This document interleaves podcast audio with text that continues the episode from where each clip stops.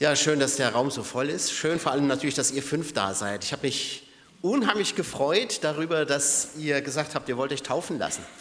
Das finde ich ganz, ganz toll. Und ich möchte euch zu diesem Tag ein paar Verse aus dem ersten Korintherbrief lesen, den ich, das sind Verse, die habe ich zum Teil auch im äh, Taufseminar zitiert. Die lese ich uns hier nochmal aus 1. Korinther Kapitel 12. Äh, einige Verse in Auszügen, ab Vers 12 lese ich. Da schreibt der Paulus, denn wie der Leib einer ist und hat doch viele Glieder, alle Glieder des Leibes aber, obwohl sie viele sind, doch ein Leib sind, so auch Christus. Denn wir sind durch einen Geist alle zu einem Leib getauft. Wir seien Juden oder Griechen, Sklaven oder Freie und sind alle mit einem Geist getränkt. Denn auch der Leib ist nicht ein Glied, sondern viele. Nun aber sind es viele Glieder, aber der Leib ist einer. Und wenn ein Glied leidet, so leiden alle Glieder mit. Und wenn ein Glied geehrt wird, so freuen sich alle Glieder mit. Ihr aber seid der Leib Christi und jeder einzelne ein Glied.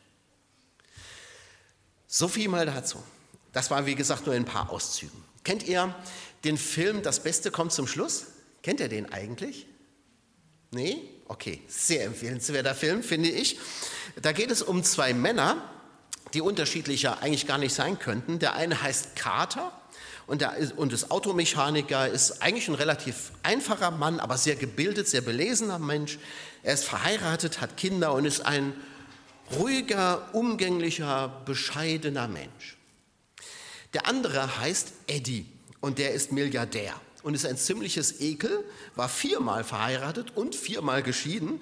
Jetzt ist er allein und seine einzige Tochter will nichts von ihm wissen. Doch die beiden verbindet ein gemeinsames Schicksal.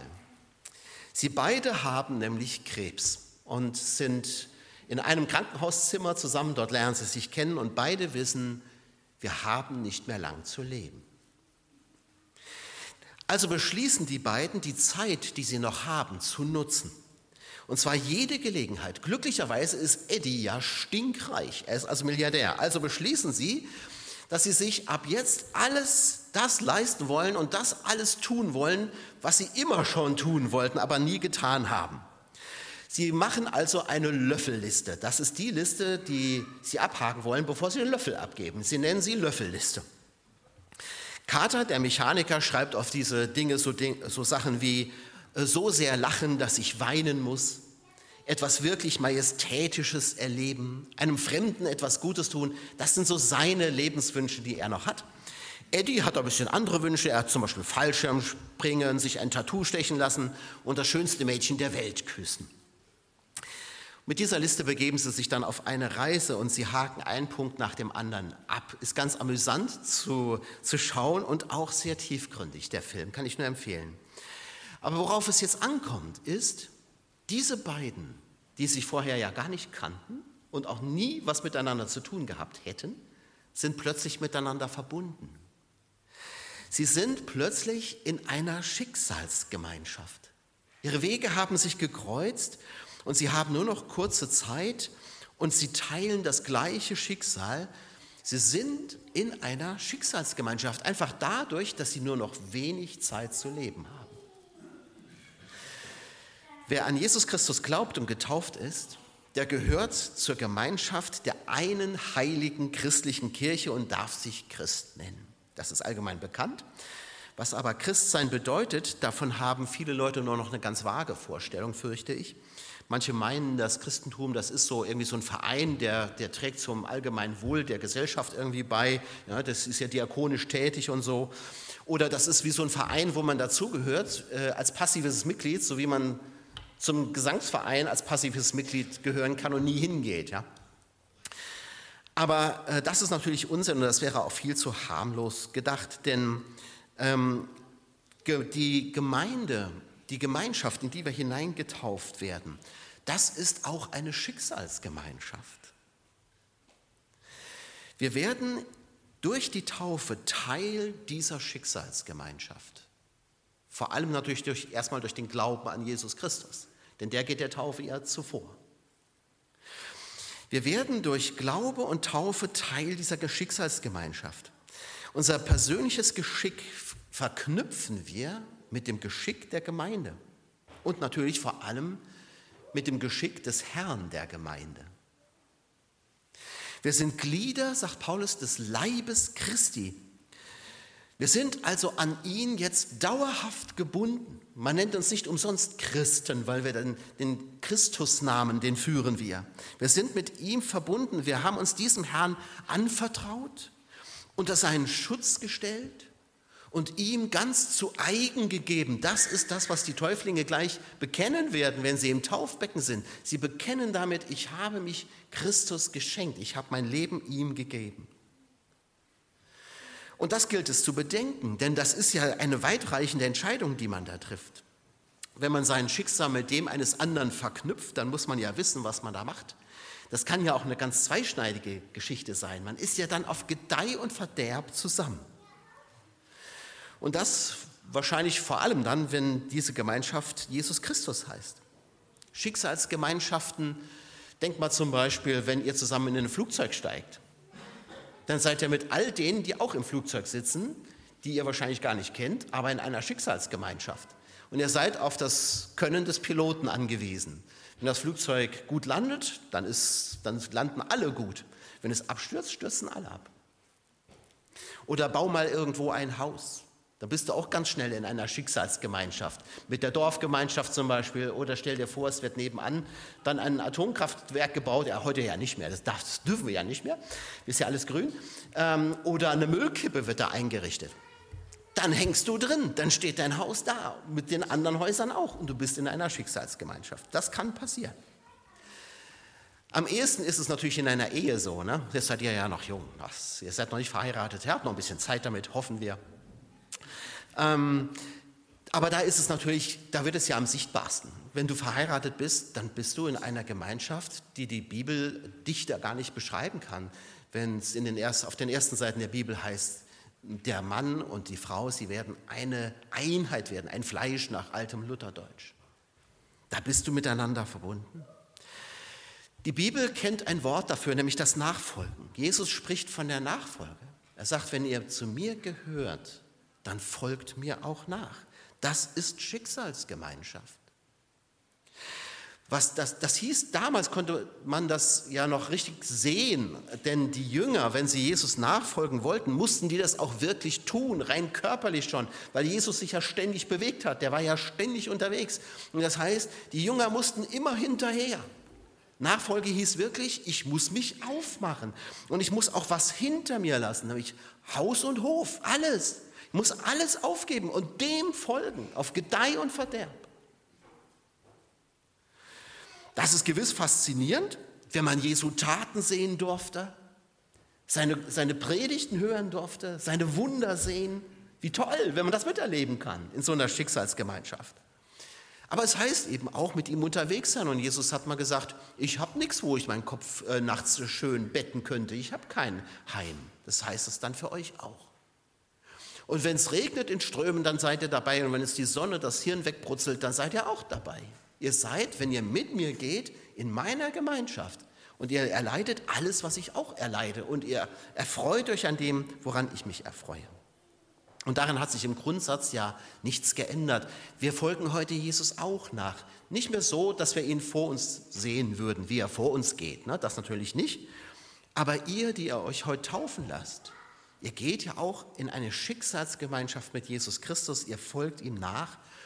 Und Jesus hat immer gesagt, das heißt teilhaben an dem, was ich auch hatte. Das heißt teilhaben am Kreuz, aber es heißt auch teilhaben und vor allem teilhaben an der Auferstehung. Und wisst ihr, wir, wir nennen uns Christen und ich glaube, wir dürfen uns als Christen gar nicht wundern, wenn wir auch in heutigen Zeiten eine Art Passion erleben, ein Leiden, ein persönliches Kreuz, das wir tragen müssen. Viele Christen auf dieser Welt müssen das äh, sogar in sehr scharfer Form machen, nämlich in der Form, dass sie verfolgt werden. Das ist bei uns zum Glück nicht so. Ich hoffe, dass es auch so bleibt. Aber wenn wir Christen sind, wenn wir die Fronten wechseln und auf, der, und auf die Seite des Guten stellen, dann macht man sich automatisch das Böse zum Feind. Und wer mit dem Teufel keine Kompromisse mehr schließt, dem ist auch der Teufel ein kompromissloser Gegner. Und der wird angreifen, früher oder später. Irgendwann wird er das tun. So wenig nämlich sich ein Christ mit dem gottlosen Treiben dieser Welt einfach abfinden kann, so wenig können sich die, die gottlos sind, mit dem Dasein der Christen abfinden. Da ist Konfliktpotenzial, ganz automatisch. So dass wir merken, Schicksalsgemeinschaft mit Jesus kann bedeuten, muss nicht, aber kann bedeuten, auch eine Leidensgemeinschaft. Aber eben zum Glück nicht nur das, das wäre ja schlimm, sondern wir sind Weggefährten und Nachfolger Jesu Christi, das heißt, er geht an unserer Seite, er geht uns voraus. Egal wo ihr hingeht, Christus ist immer schon da. Er geht euch voraus und er wird euch auch seine Kraft geben. Er wird euch beistehen in allem, was ihr erlebt. Und ihr werdet Anteil haben an seiner Auferstehung. Das ist ja das Größte überhaupt. Bekennen wir uns zu dem Sohn Gottes, so bekennt er sich auch zu uns vor dem himmlischen Vater. Ihr bekommt etwas, das euch niemand mehr nehmen kann. Das ewige Leben. Eine, eine Zukunft in einem Heil, das wir uns gar nicht vorstellen können, weil wir es in diesem Leben gar nicht kennen. Jesus Christus wird dafür sorgen, dass ihr fünf, die ihr euch heute taufen lasst, am Ziel ankommt. Und das ist die Herrlichkeit. Dafür hat er den höchsten Preis bezahlt, den man überhaupt nur bezahlen kann. Er hat für euch sein Leben gegeben. Bleiben wir also im Windschatten unseres Herrn, so kann uns keiner mehr was. Die Sünde hat kein Anrecht mehr an euch. Wisst ihr das eigentlich? Wenn wir in Christus sind, ist die Macht der Sünde gebrochen. Damit auch die Macht, die der Satan über uns hat. Sie ist gebrochen. Keiner kann euch mehr was. Das ist also die Schicksalsgemeinschaft, in die wir gehen, wenn wir mit Jesus Christus gehen. Aber wir sind nicht nur mit Christus, Christus verbunden, sondern eben auch mit der Gemeinde. Davon spricht ja der Paulus hier. Da geht es auch um die Gaben und so weiter. Und er spricht von den Gliedern und jedes hat seine Aufgabe in der Gemeinde. Und Paulus sagt, wenn wir getauft werden, dann werden wir getauft in diesen Leib Jesu Christi hinein, also in die Gemeinde hinein. Und ihr Lieben, das kann man sich gar nicht aussuchen, ob man das möchte oder will, sondern das passiert einfach. Dadurch, dass ihr zum Glauben an Jesus gekommen seid und euch heute taufen lasst, dadurch, dass ihr Nachfolger Jesu seid, seid ihr auch Teil der weltweiten Gemeinschaft Jesu Christi. Und das ist was Wunderschönes. Ich empfinde das immer als, als wirklich segensreich und schön, wenn man Christen begegnet in anderen Ländern. Man versteht sich sofort. Das finde ich schön. Das heißt, du bist Teil. Ihr fünf, ihr seid Teil der Gemeinschaft der Glaubenden und das ganz automatisch. Dafür müsst ihr noch nicht mal einen Antrag ausfüllen, gar nichts. Ne? Diese Gemeinschaft, die zeigt sich natürlich auch immer in einer konkreten Ortsgemeinde. Denn ich kann ja nie alle Christen dieser Welt zusammenrufen und sagen, so, das ist jetzt der Leib Jesu, ne? das ist er natürlich, aber der muss ja irgendwo sichtbar werden. Und er wird sichtbar in einer Gemeinde, so wie hier die FEG Achmach oder die FEG Kleingladenbach oder die Kirchengemeinde XY. Da, darauf kommt es gar nicht so an, welche Form das hat, ne? sondern Gemeinschaft, die, die, geistliche Gemeinschaft muss irgendwo werden, äh, sichtbar werden. Deswegen glaube ich, dass zur Taufe auch die Aufnahme in eine Gemeinde gehört. Das machen wir jetzt heute nicht. Ihr werdet heute nicht Mitglieder der FEG Achenbach oder Kleingladenbach. Das wäre nochmal eine eigene Entscheidung, die ihr für euch treffen könntet. Ihr seid ja noch sehr jung, ähm, vielleicht habt ihr damit auch noch ein bisschen Zeit, aber ich möchte es euch ans Herz legen und habe es euch ja auch schon gesagt, dass ich finde, dass das dazugehört, wenn Paulus sagt, wir werden in den Leib Jesu hineingetauft, denn dann gehöre ich zu dieser Gemeinschaft. Und da sagt Paulus, und da hat jeder seinen Platz. So wie jedes Glied am Körper seinen Platz hat und da seine Aufgabe erfüllt, so soll es in der Gemeinde auch sein. Und ich wünsche euch das sehr, euch Fünfen, dass ihr auch euren Platz findet in der Gemeinde. Das würde mich wirklich freuen. Da treffen sich natürlich auch Menschen, die unterschiedlicher nicht sein könnten, so wie es am Anfang, wie ich, es gesagt habe.